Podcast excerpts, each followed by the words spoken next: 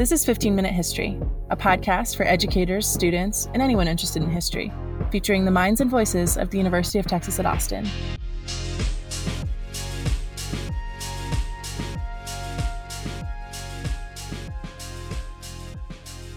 Welcome to 15 Minute History. I'm your host, Alina Scott, a doctoral candidate in the Department of History at the University of Texas at Austin. Today, I am thrilled to welcome Professor Ada Ferrer. Dr. Ferrer, thank you so much for being here. It's my pleasure. Professor Ferrer is the Julius Silver Professor of History and Latin American and Caribbean Studies at NYU. Her research interests include Cuba, comparative slavery, nationalism, and revolution. She is the author of several books, including Freedom's Mirror, Cuba and Haiti in the Age of Revolution, and Insurgent Cuba. She's also the recipient of the 2018 Guggenheim Fellowship and the 2015 Friedrich Katz Prize for the Best Book in Latin American History from the AHA, and a number of other honors and awards. Dr. Ferrer's latest book, Cuba, An American History, was published in September of 2021 and will be the subject of our conversation today.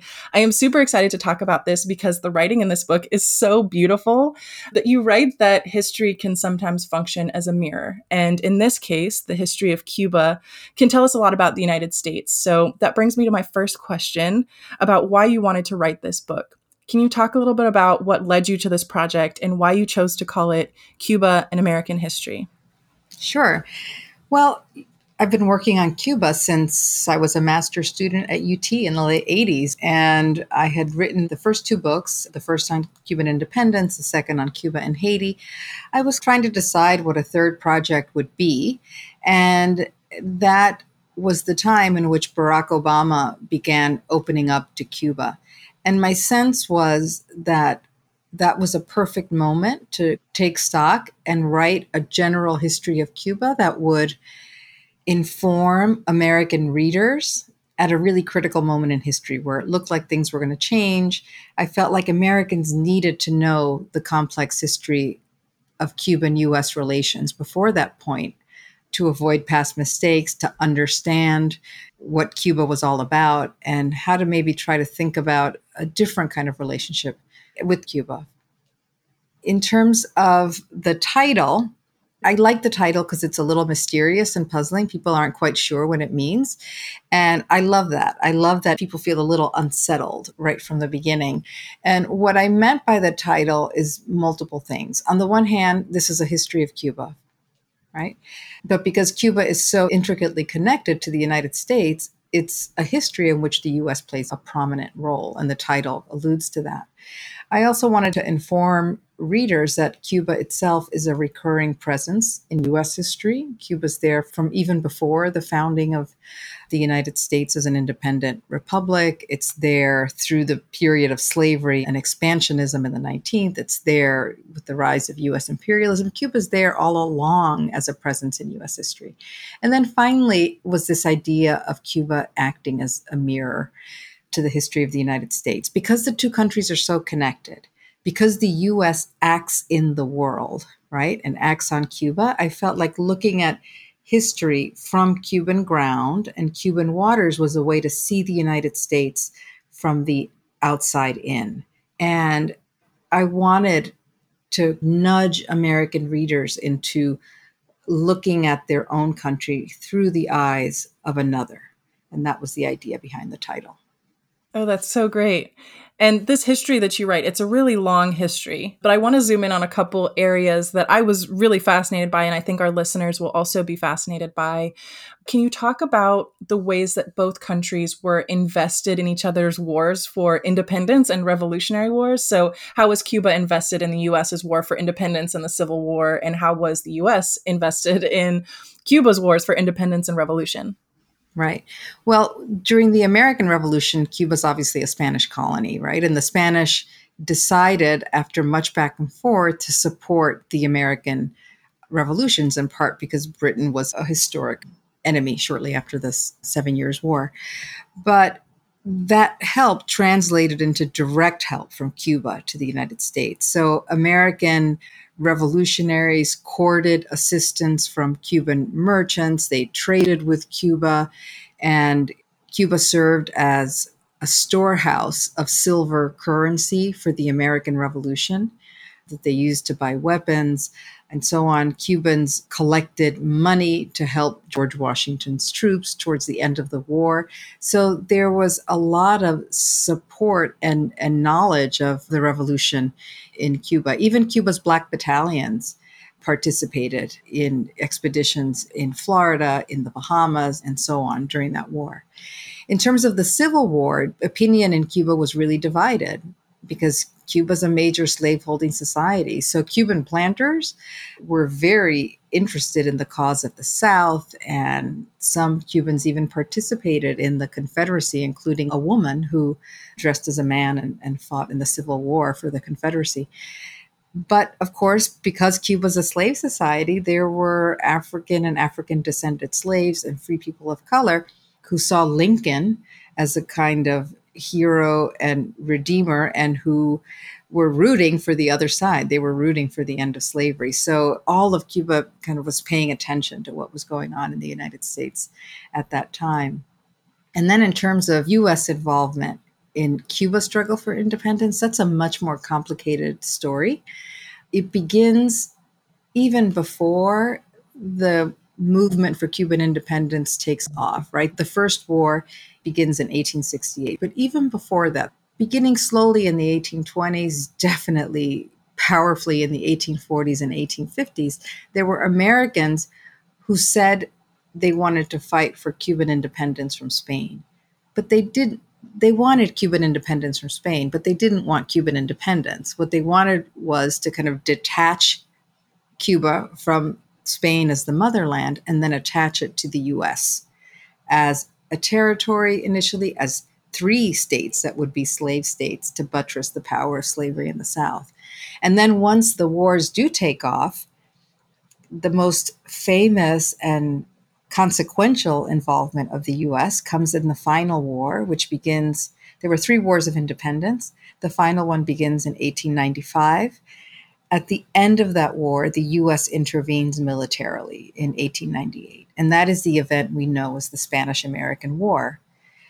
But by calling it that and by focusing just on those few months of war, I think many Americans don't realize that that was the last phase of a 30 year struggle for Cuban independence that produced three wars, that produced a vibrant political and intellectual movement in favor of independence. And that all gets kind of subsumed and forgotten and erased by the title Spanish American War. So both both processes of independence in the two countries have points of connection between Cuba and the US.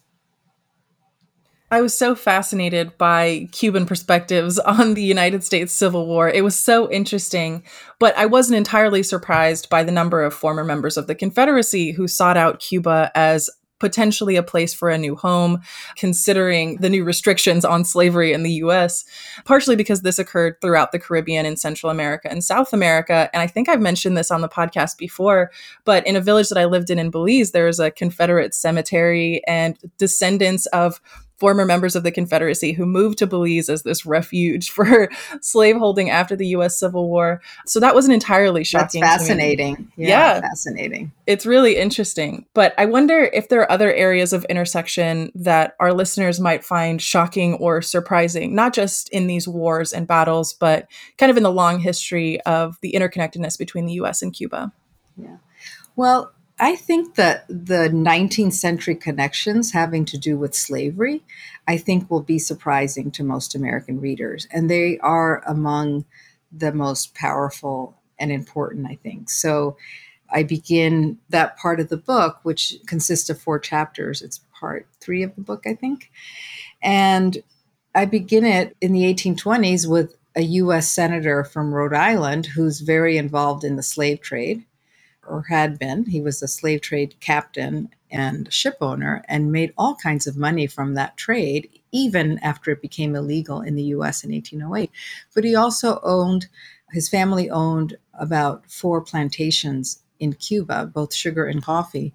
He was from Bristol, Rhode Island, and you read the family's papers and you find their enslaved workers were producing sugar, but these American owners and managers who are part of the US elite politically, economically, were also managing, in quotes, managing the slaves, putting them in stocks, buying and selling people, separating families right? And Americans were such a major part of that system in Cuba that we that's not to excuse Cuban involvement, of course, but I think Americans don't realize how deep and pervasive that connection was. And one of the last instances of it I, I look at in the book comes in the 1850s in the midst of this filibustering craze where Americans are trying to invade Cuba to free it from Spain and attach it to the US. In the midst of that, you get the election of Franklin Pierce in 1852, who ran on a platform that was in part about acquiring Cuba for the US. And his vice president, William Rufus King, an Alabama planter, ends up taking his oath of office on a Cuban sugar plantation. And the first time I read it, I did a double take. You tell people that, and they think, "What? You mean his oath of office as U.S. Vice President, and he took it in a, on a Cuban sugar plantation?" And, and yes, that's exactly what happened. And I think it just encapsulates how profound that connection was, and how much of it was built around slavery and sugar. So I think that will surprise uh, some readers. That is a perfect transition into my next question, which is really about these attempts to incorporate Cuba into the United States before the 20th century. And so I'm really interested in how far these attempts go back and what beyond slavery did the US have to gain from attempting to incorporate Cuba or having a conversation about Cuba so early on. Yeah. Well, for most of the 19th century, it was about slavery, it was also about commerce. So there were northern interests who wanted to trade more with Cuba as a Spanish colony who had investments in Cuba. And so I would say it was both of them. You know, after the end of slavery, that desire to annex Cuba as a state disappears virtually. Not you know, not entirely. And it resumes again or you know at the end of the century as american investments particularly in land and sugar are escalating. And at that point after the spanish american war there's this question of what the us will now do with cuba. So it occupies it militarily and some people are calling for annexation it's unlikely that that well the annexation never happened. But even in the talk about annexation it wasn't about cuba as a state. It was more about a territory. And for one thing it would have just been impossible. I don't think americans would have supported it. And i think cubans coming out of a 30 year process of fighting for independence it would have been difficult to impose that. Can you talk about what happens after this occupation of Cuba and then the US leaves? Yeah. So, you know, the US intervenes in 1898, it wins the war, it signs a peace treaty, and it proceeds to occupy Cuba militarily from 1899 to 1902. When it first declared war, the US through the Teller Amendment said we will, you know, Cuban sovereignty resides in the Cuban people and we're just there to pacify the country the country was pacified pretty quickly. And so Cubans said, okay, it's pacified, time to leave. And they're like, no, no, no, it's pacified, but that's not that's not the condition for leaving. The condition for leaving is that Cubans prove themselves capable of self-government, which is a different benchmark. And it also sets up the US as the judge of when Cubans will be capable of self government. And then it changes, and then Cubans have peaceful elections and they write a, a, constitution. And so Cubans have a peaceful election and they write a constitution, and still that's not enough for the US. So the US then says that to prove that they are capable of self government, Cubans have to accept something called the Platt Amendment as an appendix to their constitution. The Platt Amendment basically gives the US the right of intervention in Cuba. It says it can intervene in Cuba without the invitation of the Cuban government to protect life, liberty, um, etc. So the Americans leave in 1902, but they leave with that Platt Amendment in place. And even the military governor of Cuba says there's no effective independence in Cuba with the Platt Amendment in place. So that very much limited Cuban sovereignty. The U.S. occupied Cuba again from 1906 to 1909. It staged other smaller interventions that didn't become full scale occupations, but it meant that Cuban po- political leaders always had to contend with the issue of the US. They knew that there was an external power that had a say in Cuban politics and, and Cuba's future. So, this story that you write about begins with the arrival of Columbus and his interactions with Taínos and ends with the Obama administration and the death of Fidel Castro. So, it's an expansive history that you're writing. But you also write that, you know, the history of Cuba and the US shouldn't be discussed through the sole lens of the Cold War, which, having been in many history classes, seems like that's the kind of the way people perceive Cuba in relation to the US.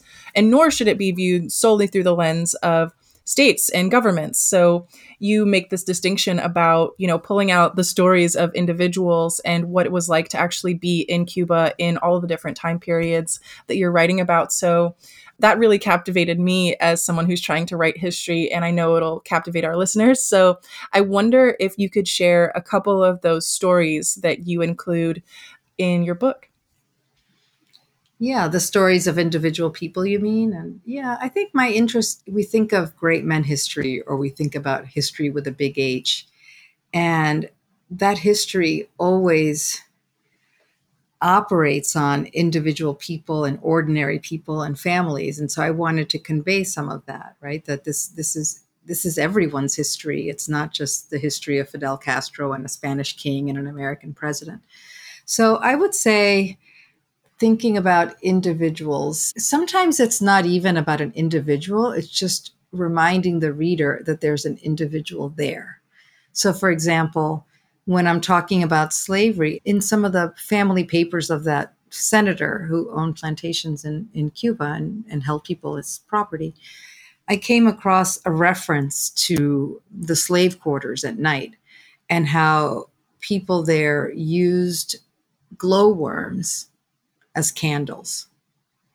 And so I don't have the name of an individual person in that instance, but the image just makes the reader think about people who would have been in those quarters, you know, late at night, really tired, their bones and muscles hurting, trying to do something by the light of a glowworm, whether it's like mending a sock or combing a child's hair or rubbing their arms or you know? So so sometimes it's that just bringing that up. Sometimes it's reminding the reader that we don't have the names of people. So for example the university of havana which is a beautiful building has this iconic staircase this wide long staircase in the front. And there's a statue called alma mater at the top of a seated woman. And it was done by a um, an Eastern European sculptor who was then living and working in the US. I can't remember his name. I'm not sure I included his name. And there were two models for the sculptor. There was a model for the face, and that was like the 16 year old daughter of a pharmacy or chemistry professor at the university, so a young white woman. And then there was a model for the body. And the model for the body was a woman of color. She's identified as mixed race. She was older than the than the model for the face. I wasn't able to find her name. So just telling people that, that there's all these people in this history and we don't know their names. Another person, sorry if I can just keep going, but this is also a personal history for me because I was born in Cuba and both my parents are Cuban and I left as a child. And I grew up on my mother's stories, always about some of this, including even going back to the end of slavery. So when she was growing up in this tiny little town, there was this couple of both former slaves who would gather the children of the neighborhood and tell them stories. So I use that. I don't talk about it extensively, but I use that. In another point, my mother's going to work early in the morning and she sees Batista's tank either rolling in or rolling out, I can't remember, of into Camp Columbia, the military barracks. So I include that. So I also think of my mother as an individual in here in, in some sense. Well, thank you so much for sharing those stories. And thank you so much, Professor Ferrer, for being here and talking to me today. Oh, it's my pleasure. We'll have more information on Professor Ferrer's book on our website. And if you haven't already, make sure to follow us on Facebook, Twitter, and Instagram at 15 Minute History and rate and review us on Apple Podcasts. That's it for the show, and stay tuned for more episodes of 15 Minute History coming this semester. 15 Minute History is produced at the University of Texas at Austin in partnership with Not Even Past and Hemispheres in the College of Liberal Arts. Subscribe wherever you get your podcasts follow us on social media, and visit our website for more information and resources. See y'all next week.